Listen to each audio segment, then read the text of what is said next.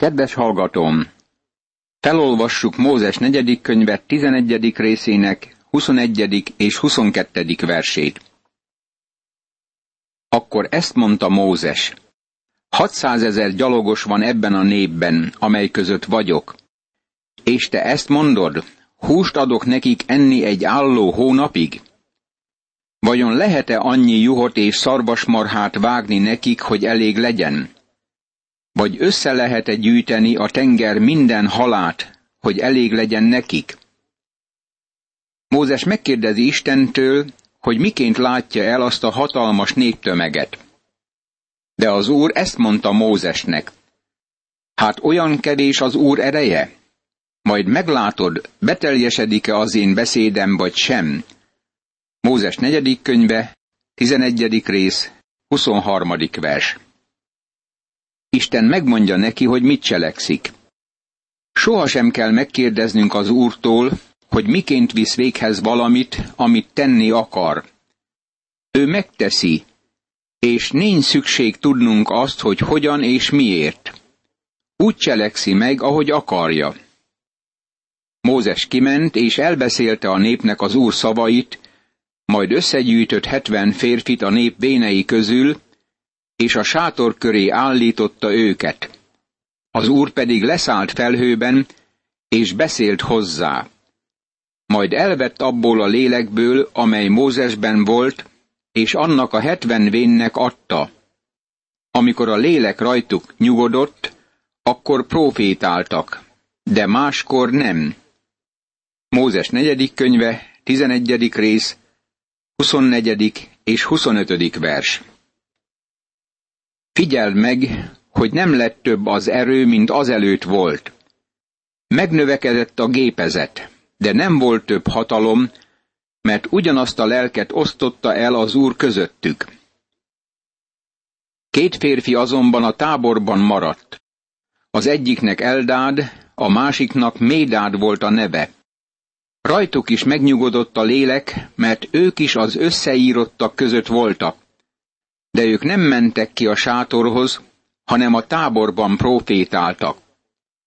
Egy szolga meg elfutott és jelentette Mózesnek, hogy Eldád és Médád profétálnak a táborban. Akkor megszólalt Józsué, Nún fia, aki ifjú korától fogva Mózes szolgája volt, és ezt mondta. Uram, Mózes, tiltsd meg nekik! De Mózes ezt mondta neki. Miért vagy ilyen féltékeny? Bár csak az Úr egész népe proféta volna, és nekik is adná lelkét az Úr. Ezután Mózes visszavonult a táborba Izrael véneivel együtt. Mózes negyedik könyve, 11. rész, 26. verstől a 30. versig. Józsué nagyon hű volt Mózeshez, és ez csodálatos. De még csodálatosabb az a kinyilatkoztatás, hogy nem volt semmi féltékenység Mózesben. Nem irigykedett azért, mert a többiek is profétáltak. Azt hiszem, három nagy bűn kísérti a lelkipásztori szolgálatban levőket. A lustaság, a féltékenység és az unalom. Némelyikünk vétkes mind a három területen. Láttuk, hogy Mózes nem volt lusta, sem unatkozó. Most már tudjuk, hogy nem volt féltékeny sem. A féltékenység szörnyű magatartás. Akkor az úr szelet támasztott, amely a tenger felől fürjeket sodort, és lehullatta a táborra, innen is, onnan is, egy napi távolságban a tábor körül, két könyöknyire a föld színén. Mózes negyedik könyve, 11. rész, 31. vers. Az Úr megadja nekik a megígért eledelt. Ellátja őket fürjekkel. Ennél jobbat nem is kaphattak volna. Én még sohasem tudtam elképzelni ilyen nagy tömegű fűrjet. Már hallottam fűrjvadászatról, és a vadászok egy egész napi vadászás után sem találtak két-három fűrnél többet. Akkor fölkelt a nép, és egész nap és egész éjjel, sőt az egész következő napon is gyűjtötték a fűrjeket. Még aki keveset gyűjtött, az is gyűjtött tíz hómert, és sűrűn kiterítették azokat a tábor körül. Mózes negyedik könyve, tizenegyedik rész, 32. vers. Ez a mennyiség körülbelül 300 liternyi. Nem voltak jégszekrényeik, ezért mind meg kellett főzniük. Bemutatták igazi palánkságukat. De a hús még a foguk között volt, még meg sem rágták, amikor az úr haragra gerjedt a nép ellen, és megverte az úr a népet igen nagy csapással. Azt a helyet Kibró talvának nevezték el, mert ott temették el a telhetetlen népet. Kibró talvából elindult a nép Hacérót felé, és Hacérótban tartózkodtak. Mózes negyedik könyve, 11. rész, 33., 34. és 35. vers. Isten ma is megítéli a telhetetlenséget. Gondolj arra, amit Pál ír, mert ha mi magunk ítélnénk meg önmagunkat, nem esnénk ítélet alá. De amikor az Úr ítél minket, akkor nevel, hogy a világgal együtt el ne vesszünk. Első korintusi levél, 11. rész, 31. és 32. vers. A Biblia nagyon keveset mond el nekünk Mózes családi életéről. De abból, amit ismerünk, nem gondolhatjuk, hogy nagyon boldog volt a családjában. A 12. fejezetben följegyzett eset családi ügy, ami a sínaitól Kárdés Barneáig tartó menetelés folyamán történt. Ebben a fejezetben foglalkozunk a magas helyeken, Izrael gyermekeinek vezetőségében végbemenő lázadással. Egyszer Mírjám és Áron Mózes ellen beszélt a kúsi asszony miatt, akit feleségül vett, mert Mózes kúsi asszonyt vett el. Mózes negyedik könyve, 12. rész, első vers.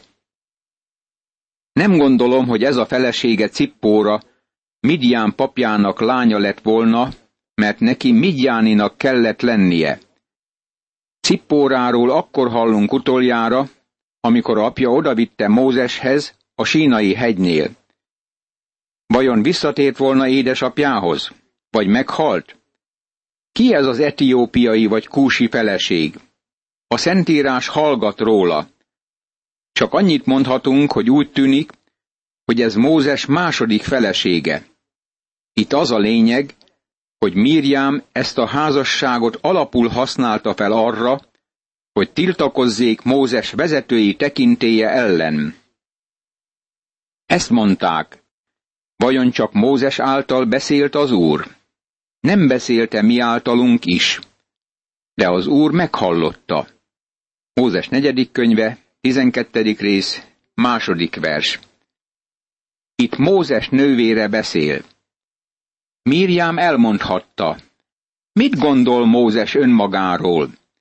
Emlékszem rá, hogy mint kisgyerek egy gyékény ládában feküdt, és én vigyáztam rá.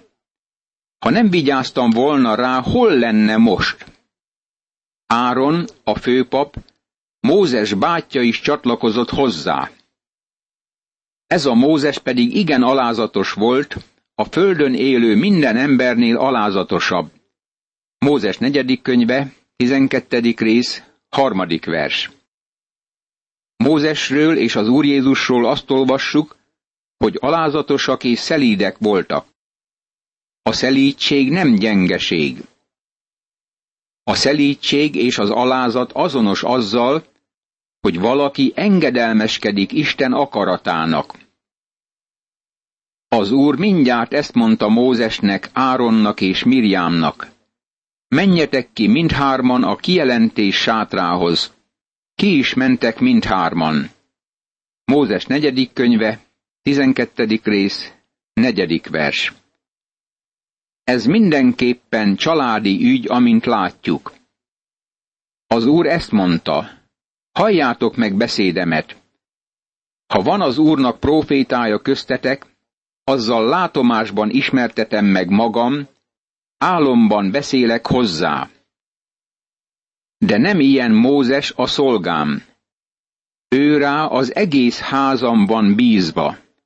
Szemtől szemben beszélek vele, világosan, nem rejtélyesen, az Úr alakját is megpillanthatja. Hogy mertetek hát beszélni szolgám Mózes ellen? Az Úr haragra gerjedt ellenük, és elment.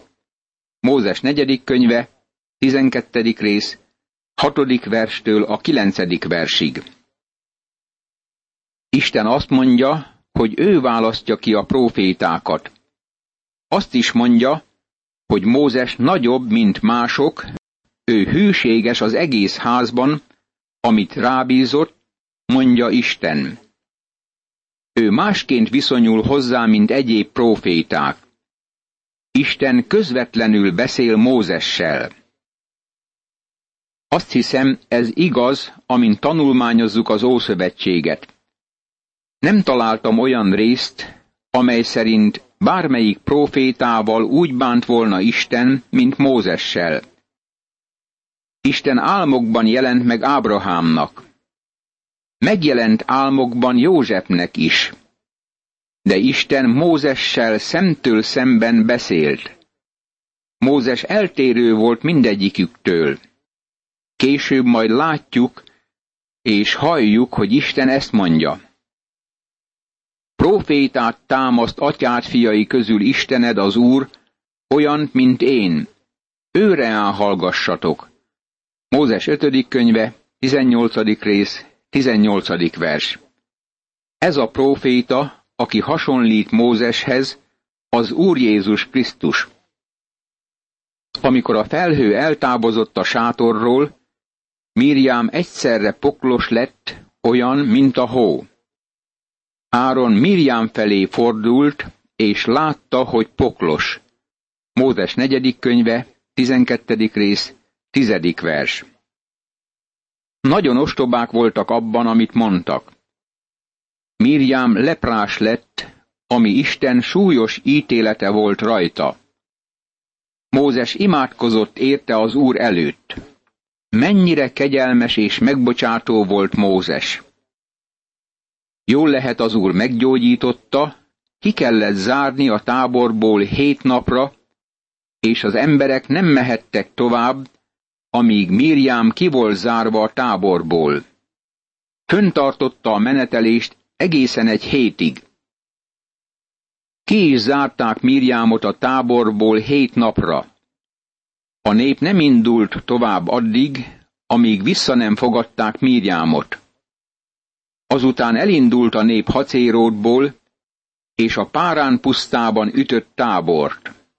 Mózes negyedik könyve, 12. rész, 15. és 16. vers.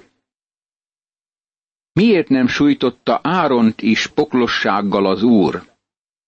Azért, mert Áron Isten főpapja volt. Ha leprássá vált volna, akkor nem szolgálhatott volna ebben a tisztségében. Izraelnek nem lett volna közben járója, hogy köztük és Isten között álljon. Ezért Isten nem használta fel ezt a családi ügyet arra, hogy Áront is megítélje ez alkalommal. Áron maga könyörgött Mózes előtt. Kérlek, uram, ne ród föl nekünk ezt a vétket, hogy esztelenül vétkeztünk. Az ítéletet a bennük levő féltékenység okozta, de ebben Mirjám volt a főkolompos. Először az ő nevét említi az írás. Áron nem volt vezető, hanem követte Mirjámot. Ő gyenge és hajlékony volt, amit megfigyelhettünk nála Mózes második könyve 32. részében is, amikor aranyborjút készített. A féltékenység és irigység bűne Mirjám szívében fejlődött ki, és Isten jogosan ítélte meg őt. Izrael elérte Kádés Barneát, ami határos az ígéret földjével. Szomorú látnunk, hogy Kádés az ő vaterlójuk a hitetlenség miatt.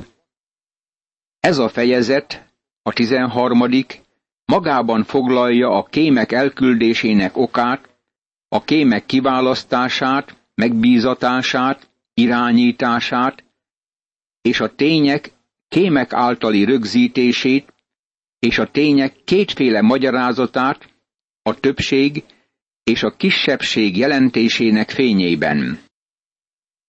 Az Úr így beszélt Mózeshez. Küldj férfiakat, hogy kémleljék ki Kánaán földjét, amelyet Izrael fiainak akarok adni. Mindegyik ősi törzsből egy férfit küldjetek, csupa tekintélyes embert. Mózes elküldte őket a párán pusztából az úr parancsa szerint. Valamennyien főemberek voltak Izraelben. Mózes negyedik könyve, 13. rész, első, második és harmadik vers. Kinek az ötlete volt az, hogy kémeket küldjenek ki? Vajon Isten akarta ezt? Nem, egyáltalán nem. Mindig a teljes képet kell látnunk Isten igéjében, mert sokszor az egyik helyen az egyik részletet látjuk, a másik helyen meg a másik részletet. Ennek példája az, hogy a négy evangéliumi följegyzésre van szükségünk ahhoz, hogy az Úr Jézus Krisztust teljes megvilágításban szemlélhessük. Jól lehet, itt az a benyomásunk, hogy Isten gondolata volt a kémek elküldése, de rájövünk, hogy az ő kérésükre válaszolt.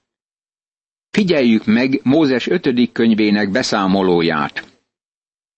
Ott ezt mondtam nektek, megérkeztetek az Emóriak hegyéhez, amelyet Istenünk az Úr nekünk fog adni. Lásd, elét tárta ezt a földet Istened az Úr. Vonulj ellene, és vedd birtokodba, ahogyan meghagyta az Úr, atyáid Istene. Ne félj és ne rettegj.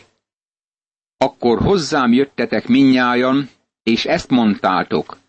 Küldjünk előre embereket, hogy kikémleljék az országot, és hozzanak nekünk hírt, hogy melyik úton kell fölvonulnunk, és hogy milyenek azok a városok, amelyekbe be kell vonulnunk.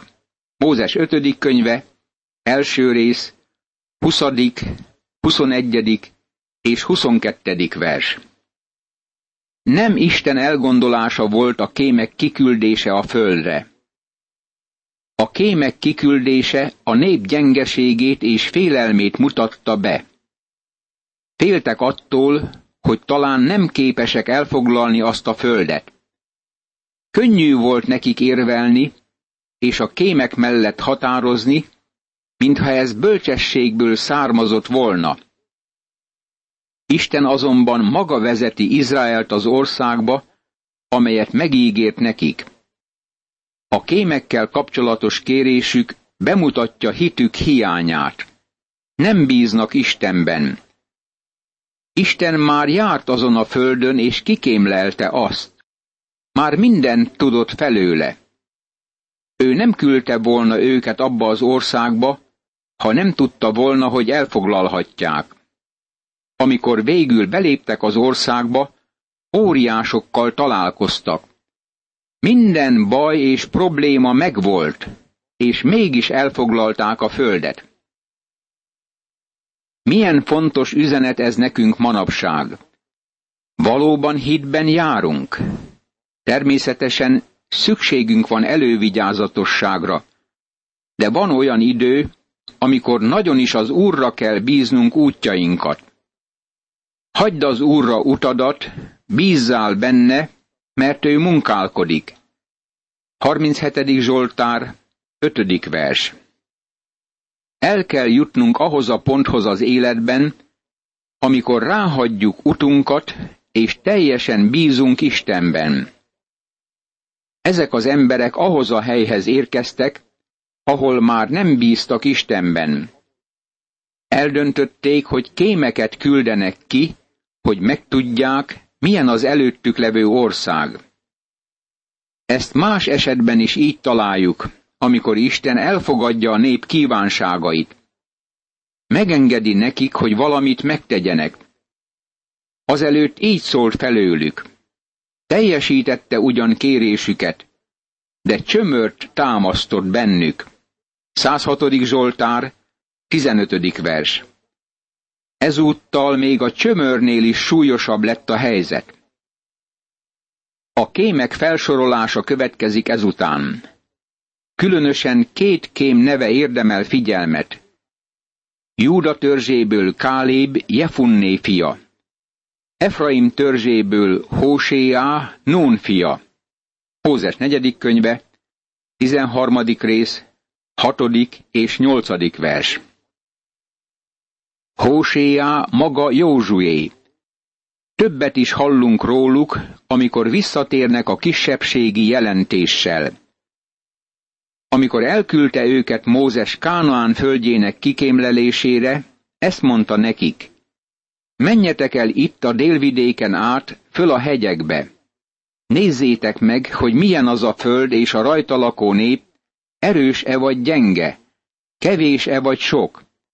Milyen az a föld, amelyen lakik, jó-e vagy rossz? Milyenek a városok, amelyekben lakik? Táborfélék vagy megerősített helyek?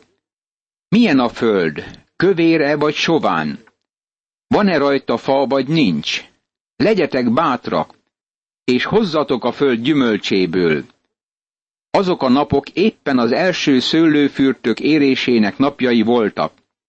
Mózes negyedik könyve, 13. rész, 17. verstől a 20. versig. A kémek elindulnak, megkapták a megbízást, és tudják, mit kell tenniük. Elmentek tehát a férfiak, és kikémlelték a földet, a cínpusztától egészen Rehóbig, a Hamáti úton. Mózes negyedik könyve, 13. rész, 21. vers. Hamát az ország legészakibb részén van. A kémek alapos munkát végeztek. Tény, hogy az egész könyvet teleírhatták volna ilyen cím alatt, hogy utazás az ígéret földjén. Nagyon sokat megtudtak felőle. Olvasunk azokról a helyekről, ahol jártak, és amit láttak, és hogy Anák fiaival is találkoztak, akik óriások voltak. Imádkozzunk! Uram Istenem! Köszönöm, hogy újból tanulmányozhatom szent igédet, és láthatom ennek alapján az emberi hitetlenséget, annak ellenére is, hogy olyan sok csodát éltek már át Izrael fiai. Add, hogy okuljak az ő esetükből, és igyekezzem rád hagyatkozni a kijelentések alapján, amiket a Szentírásból kapok tőled, az Úr Jézus Krisztus nevében. Hallgass meg engem! Um, Amen